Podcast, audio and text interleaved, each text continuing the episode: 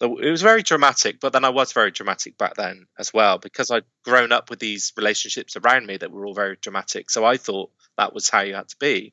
To me, I thought that was love, if you were, you know, like being like Den and Ange from EastEnders. Hello, I am Kay Anderson, and you are listening to Lost Spaces, a podcast that mourns the death of queer nightlife. Every episode, I talk to a different person about a venue from their past, the memories they created there, and the people that they used to know. Jamie Jamal is the Bristol-based lead singer of electronic pick and mix duo This Human Condition, which has been described as an early Depeche Mode meets a darker Erasure. We caught up to discuss Just, a nightclub which was open between 1994 and 1999 in Bristol, England. We talk all about gunkles, which, if you don't know, are gay uncles, keeping cool on the dance floor, and add to the age-old debate, who is better, Kylie or Madonna?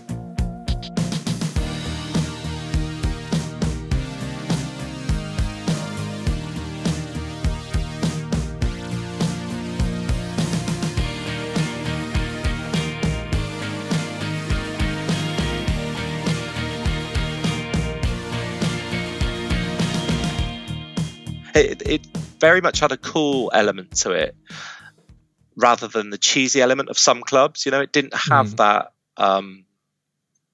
thing of let's just play all the cheesy gay music. Yeah, the gays love that. Which I've always had a problem with that, because although I love some of it, you know, I'm pretty eclectic in my tastes, as I'm sure you are. Being a musician, I think, whereas my boyfriend, you know, he's just a pop head and that's it. You know, whereas I need a bit more from my music. I need to do a bit more work than just listen to Britney, you know. Yeah, and you know, like when you have like that one particular club in your life that you go to every week. Yeah. If they play the same music every week, it just becomes like, oh, fuck this song again. I know, because there's so much great music out there. Why are you playing this shit? And why do you think that we deserve this shit? And more importantly, why aren't you screaming about it, you know, and saying we don't want this shit? I don't want to listen to the Venga Boys, or no offense to people who like it, you know. Oh no, and if I hadn't heard the Venga Boys in like 3 years and a song came on, I'd be like, yay, let's get, you know, this. I don't want it memories. Week after week. You know? Yeah, if it's week after week, it's like, shut this crap off. Yeah. Yeah. I suppose that's why I've got such fond memories of Just, is that it didn't do what other clubs did in Bristol, which was the predictable kind of, you know, get a drag act in, you know, put on some Kylie, yeah, or let's have a Kylie evening, or yeah. Funny story about Kylie, actually. For years, obviously, I was obsessed with the whole Neighbours thing, and loved it at the time. And then I famously, when I moved to Devon, I was listening to a lot of the Stock Aitken Waterman stuff, a bit of a, you know, pop head, and then went to Devon, and then the chap next door was quite gorgeous, and we ended up smoking dope together. So within the space of 2 weeks, I went from listening to Sonia to Led Zeppelin. So I was musically saved.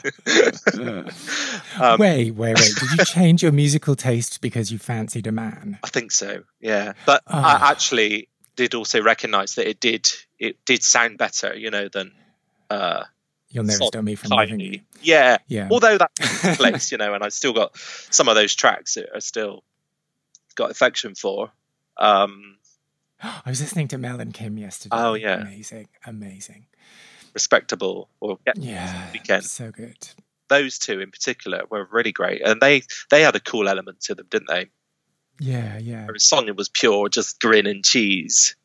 And Kylie's obviously amazing. It still is. Yeah. So Kylie's obviously amazing at what she does. So for years, I would just say about this singing budgie, you know, I don't like Kylie's tonal quality. I would slag her off for a bit. And I love Confide in Me, and you know, more of it, Where the Wild Roses Grow, some of her more experimental stuff.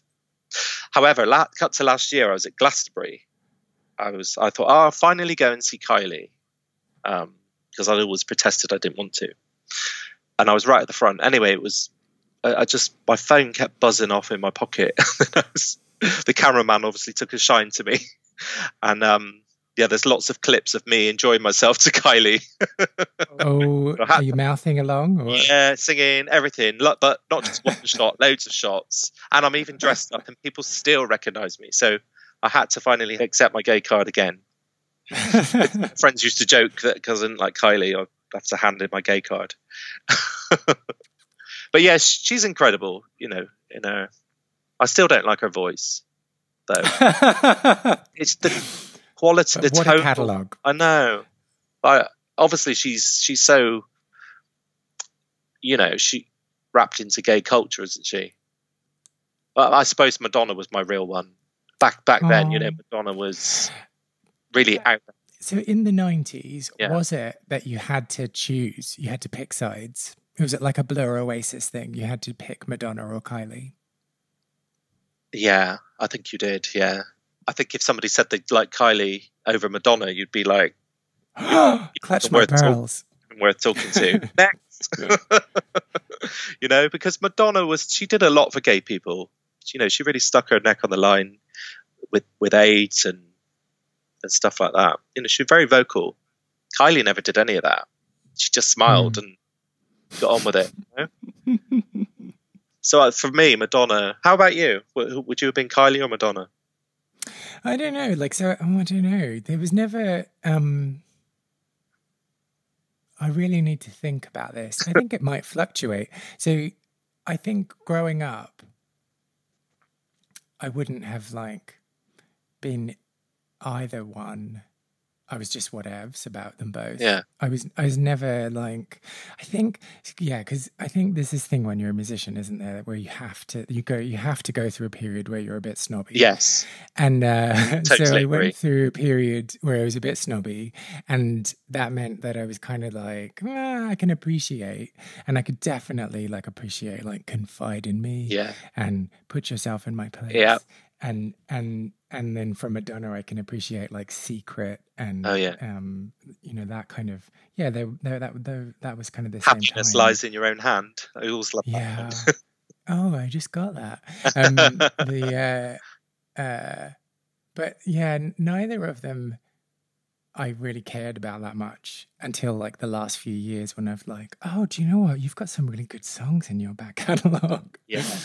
Especially, the erotica era. I remember the Sex book. Did you ever see that book? No, I haven't seen the book. I've seen selected photos from it, but... So it came in a foil wrapper.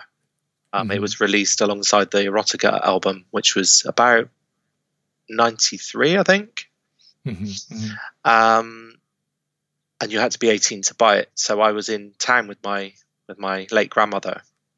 And I said, "Oh, I've got the money. Could you go and buy me this book, please?" Bless her heart. She did. She just gave it to me and said, "I don't even want to know what's in it."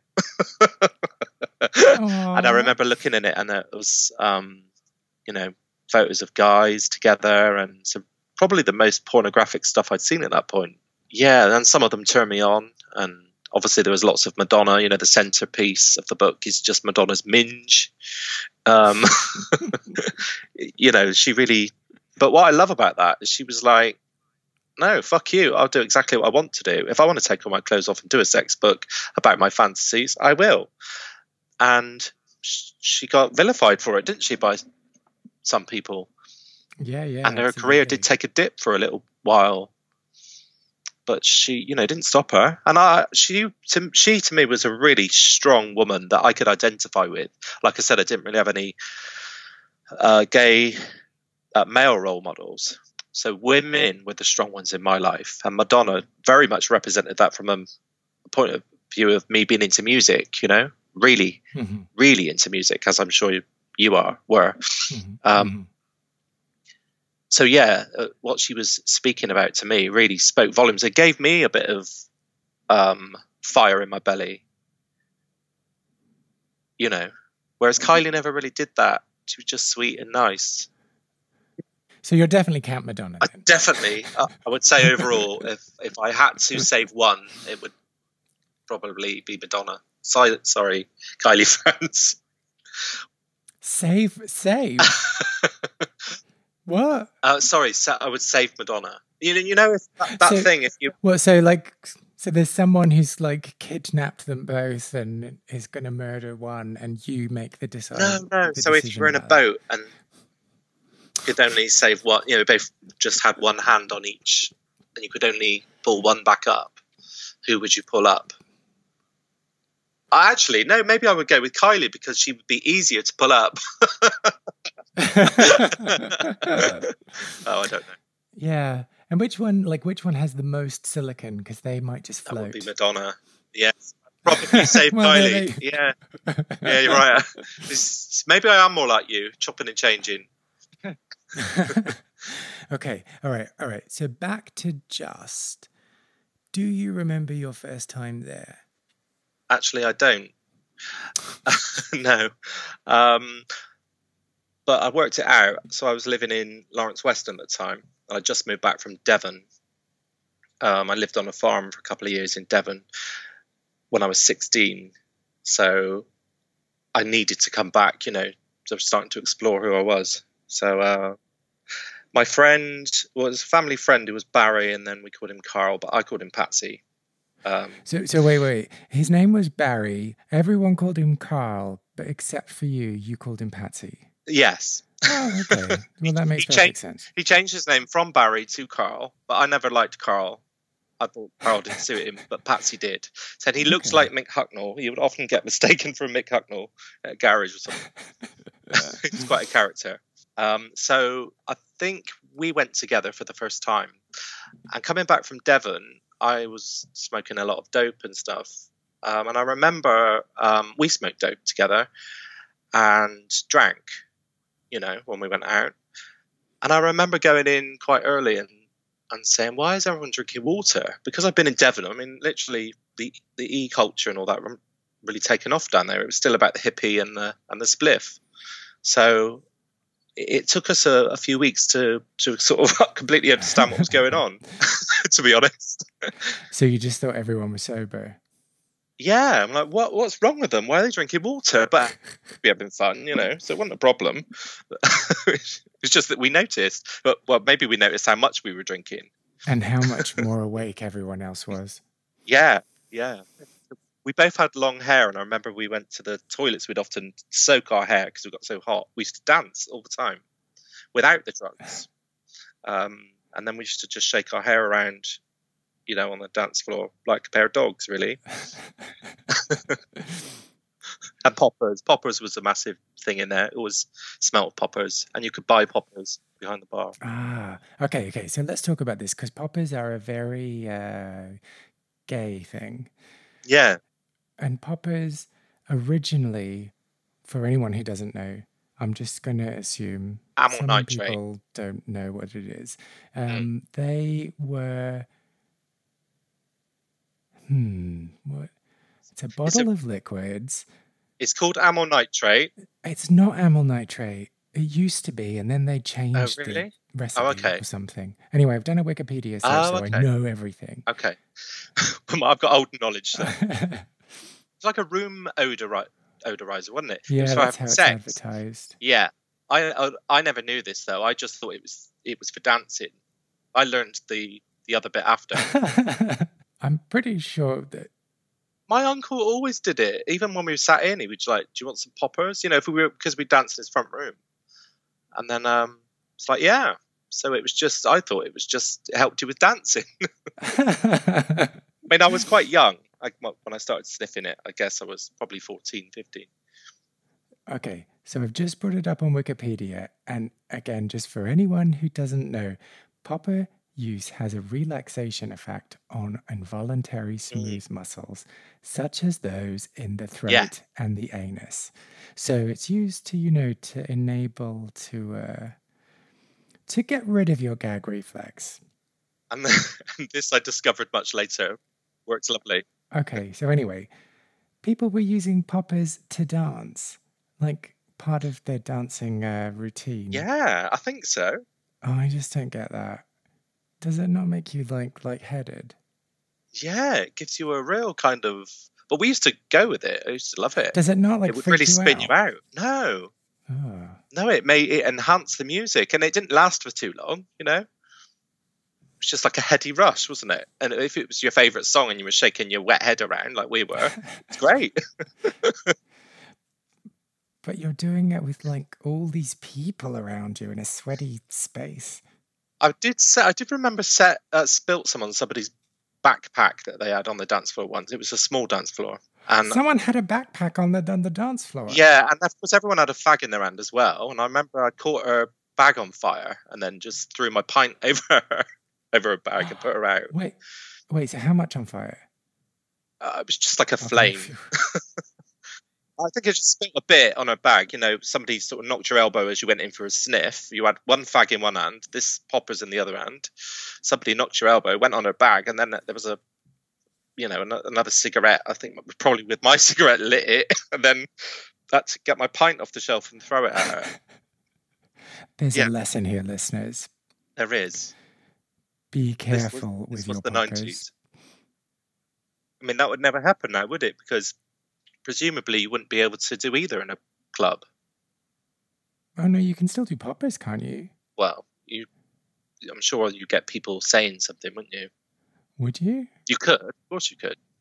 Well, maybe the gay place, but well, the younger generation are used to just fart smells in clubs, aren't they? Not fags and poppers, you know?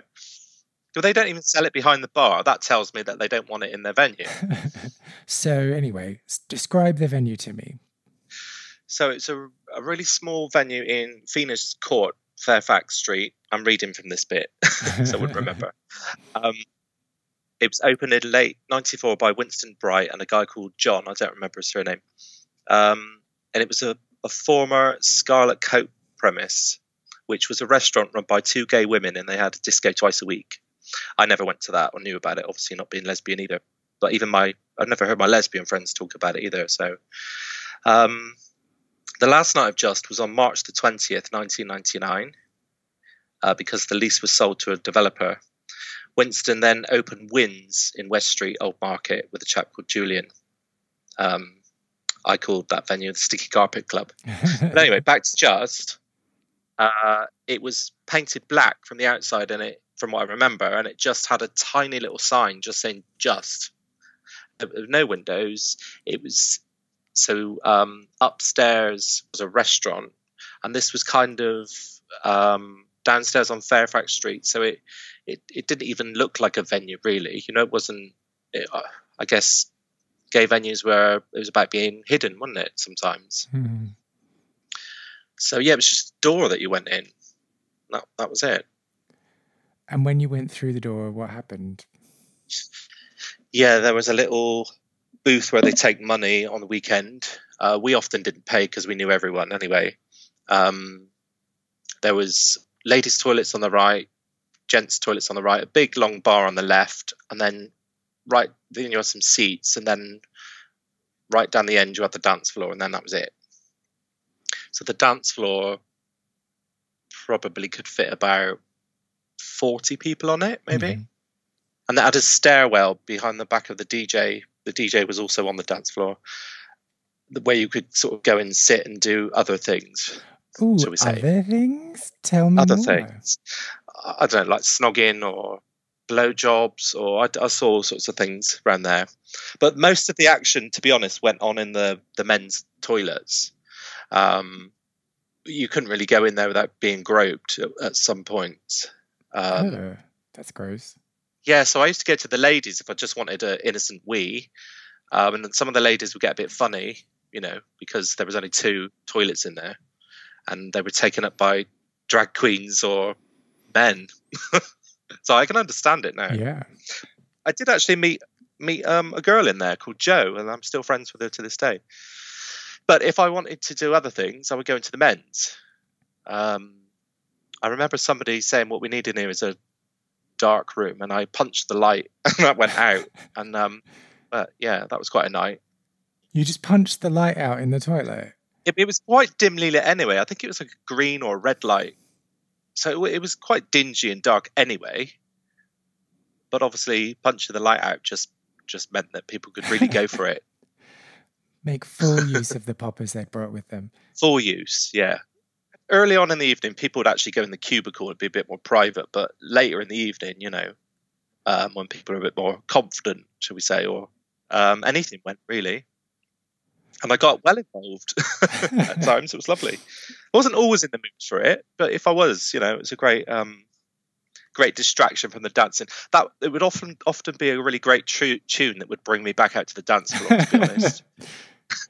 And I'd be like, "Patsy, Patsy." It was our song, and we'd have to go out, you know. Just pull yourself away from the erect penis you were entertaining yourself with, and hot foot it to the dance floor. Yeah. And so what was the crowd kind of like there? You said before that there were women, but was it like predominantly men or? No, it was a real diverse mix of everyone from, I remember masculine guys with their tops off. I remember black people, lesbians, trannies, as we called them back then. It just seemed to be guys that went out. Thursdays was tranny night, and I used to love Thursdays. We used to dress up a lot as well, Patsy and I. Patsy used to make dresses, and then we'd go out in those. Or I went out dressed as Boy George one night, or yeah. So we were really into dressing up as well. So talking, and Patsy was a real character. I was more learning back then. I suppose I've become more of a character, but he was showing me the ropes back then, I guess, because he was 9 years older than me.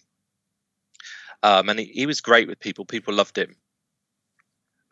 So yeah, to answer your question, it was just such a great mix, you know, whereas I used to go to this other pub called The Elephant, and there was a lesbian corner, and the guys, you go in and it could be quite bitchy and intimidating, you know, but just never felt like that to me. It was sort of anything went. Yeah. So let's talk about you for a minute then. So what was going on in your life at that time? I moved to Devon when I was on my 16th birthday. So I was coming back weekends. So I was already starting to go to another club with my friend Patsy called Oasis. And I remember I was very young when I went in there. So it must have been just 16. I remember this chap waving some money around in front of my face, and Patsy was off chatting to somebody else. And he came back and said, "Oh, he's with me." And I was like, why are you being horrible to him? He was just, you know, and he thought I was a rent boy. But I was that innocent that I just thought he'd been kind. Just kindly waving money in your face. Just been kind, yeah. And I remember I remember going to an AIDS night, and they played piano often on a Sunday. It was all quite civilised. So I came back to Bristol in 92, and then obviously we went to the Elephant, the Griffin, which were pubs. And he was really well known on the scene. So he used to introduce me as his uncle. He wasn't really. Just my mother used to look after him, actually, when he was a boy. So that's how I knew him. I was lucky, I guess. I had him to introduce me to everyone, you know, and he was really well loved and liked. So then when we heard about this Just opening, we went there. That's how I got there. So I'm intrigued about Patsy. Let's talk a bit more about him. Firstly, why did you come up with that nickname for him? It came from Absolutely Fabulous, which started in 92. We used to go to this straight pub called The Blaze Inn, which was a really rough cider house. And we would go there before we would go out clubbing. So we'd already get a bit tanked up on cider. They called us Patsy and Eddie. They said we were like, you know, the characters. We were just sat at the bar bitching, really. Lots of banter. That's what it was about. Lots of laughter.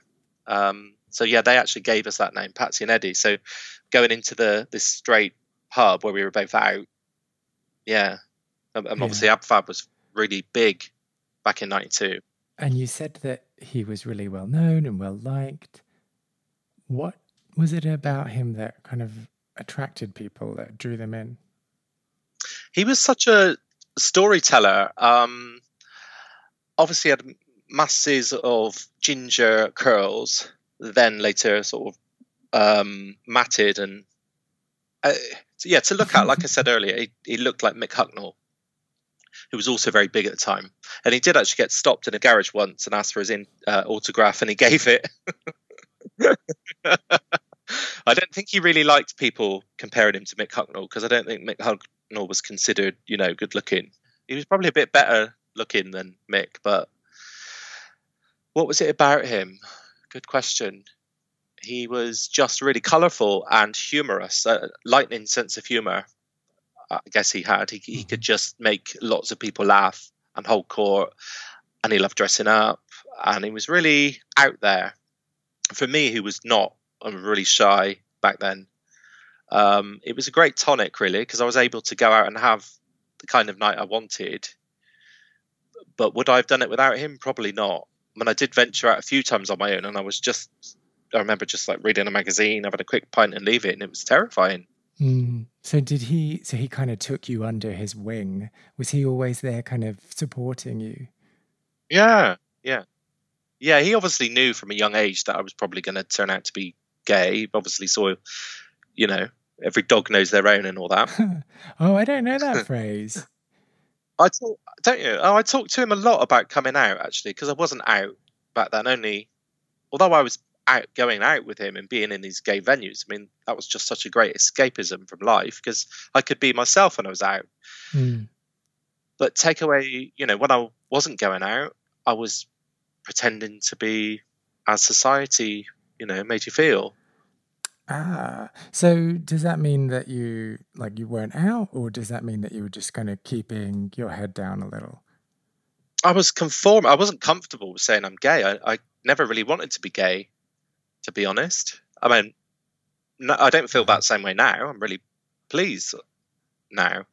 But back then, no, I struggled. I mean, there was it was all around you, wasn't it? All this, you know. Ah, that's really interesting, because I was going to... I was going to ask, like, whether or not you had any reflections on how much easier it was for you having the presence of a queer man in your life. Because, you know, most people growing up in the 80s and the 90s, there was no representation. There was no kind of queer faces or queer voices that people could relate to.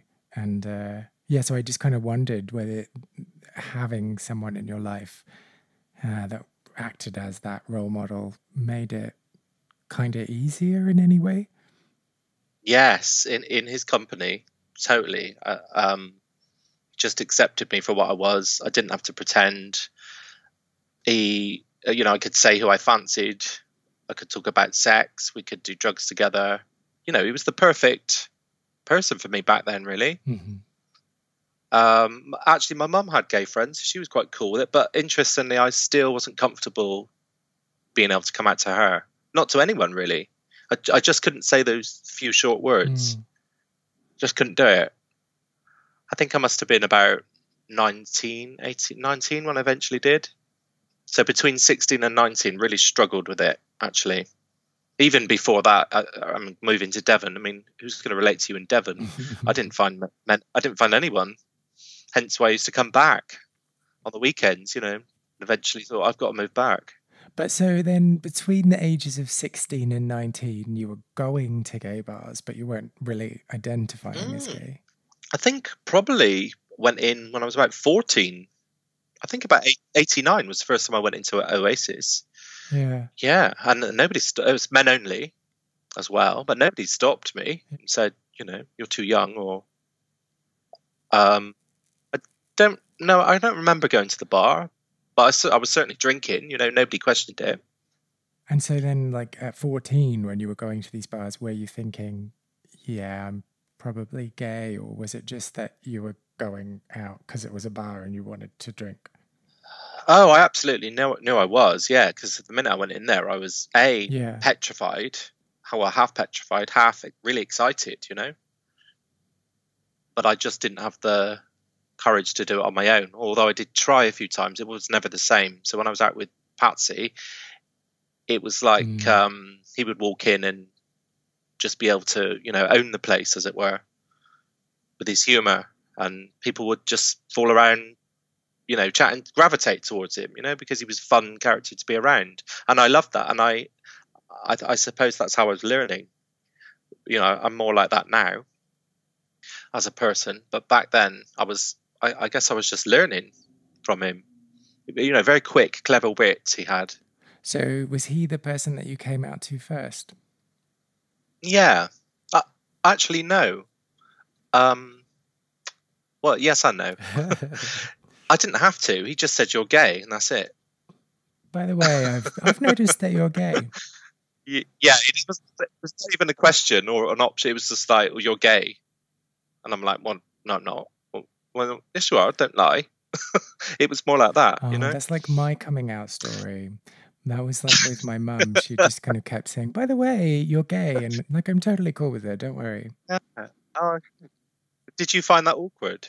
Well, I don't know. So it was kind of like she would say it to me, like even before I knew. I was kind of one of those kids that everyone would kind of come up to in the schoolyard or just randomly point at and say, by the way, you're going to be gay when you're older. So it wasn't like this thing that happened. And when it happened, I was like, oh God, what? Oh, I have no idea what this is. It was something that people had been, you know, giving me the heads up about.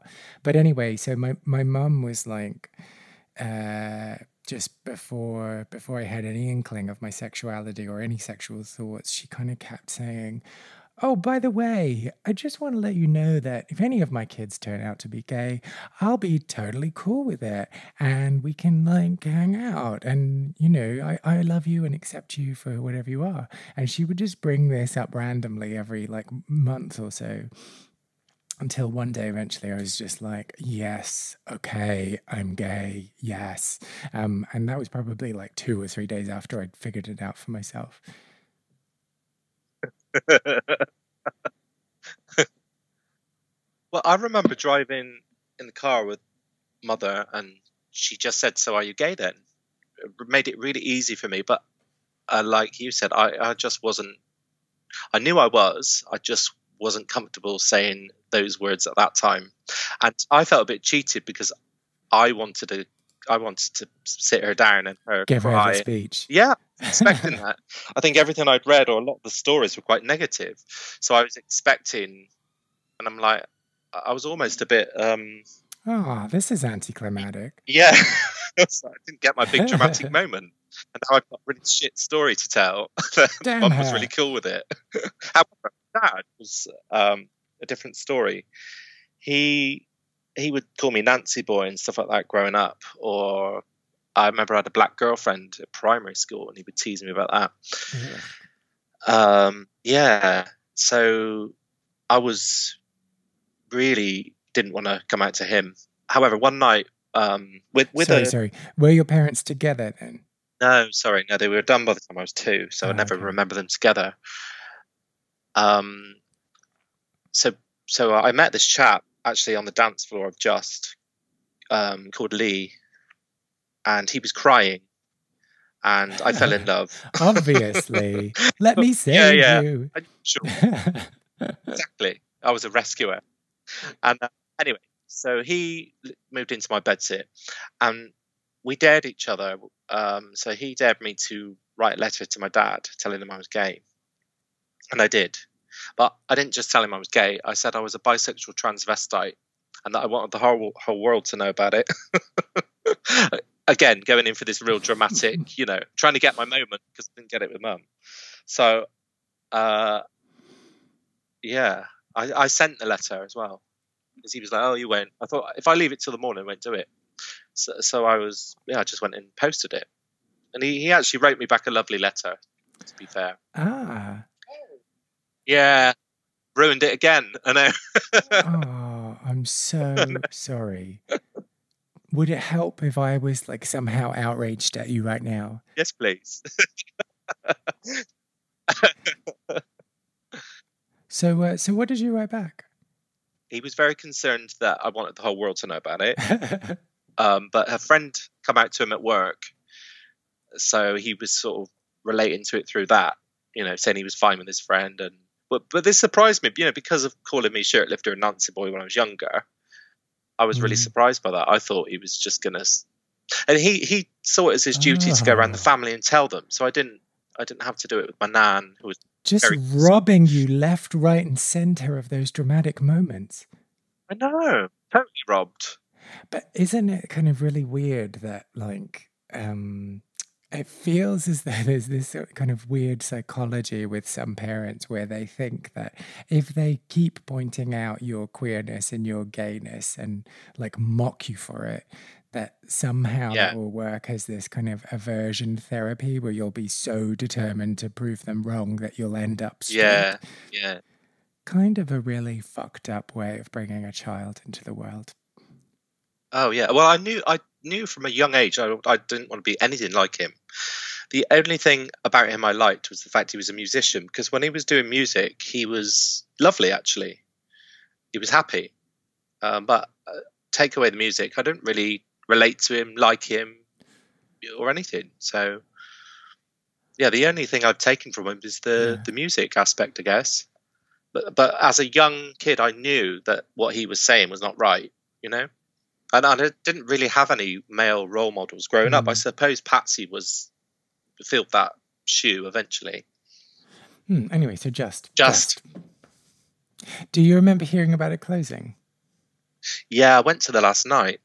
I looked back in my diary, actually, which is why I knew it closed on that night, on the 20th of March, 1999. So wait, have you been keeping diaries for the last however many years? Yeah, there's a few years missing from when I was taking too many drugs. But yeah, I pretty much do. I wanted to keep a roll for, so, you know, sometimes there's weeks where I've written nothing. I might have written things like, you know, like I did, just closed, last night of just, or I fell out with Patsy, or had sex or something like that. You know, highlights. I didn't necessarily write every detail. Came twice. Yeah, came twice. Sorry, so I've distracted us. So, so you wrote in your diary about the last night. What was it like? I don't remember too much other than it was really sad. I remember just drinking, you know, I think the drinks were even free come the end. Oh, there's another really interesting thing that I forgot to mention. On a Sunday night, we had laws in this country. I don't think you could serve alcohol past 10 on a Sunday night back then. So there'd be these amazing lock-ins, and there was a vending machine, like a Coke machine type thing, where you could get beer out of. I thought that was brilliant. So yeah, the bar would actually shut down. So if anyone came in, they could clearly see the bar was shut. But yeah, we just used to get drinks out of the vending machine. But it wasn't advertised as beer. It was just, you know, I thought that was genius. Just the way of getting around it. I've never been into any other club or place was like that. They usually did what they were told, didn't they? Yeah. So, you know, anything went really. That was what I loved about Just. I think there didn't seem to be any rules. Apart from squaring up to the bouncer would get you kicked out, and I can't remember what that was over, to be honest. But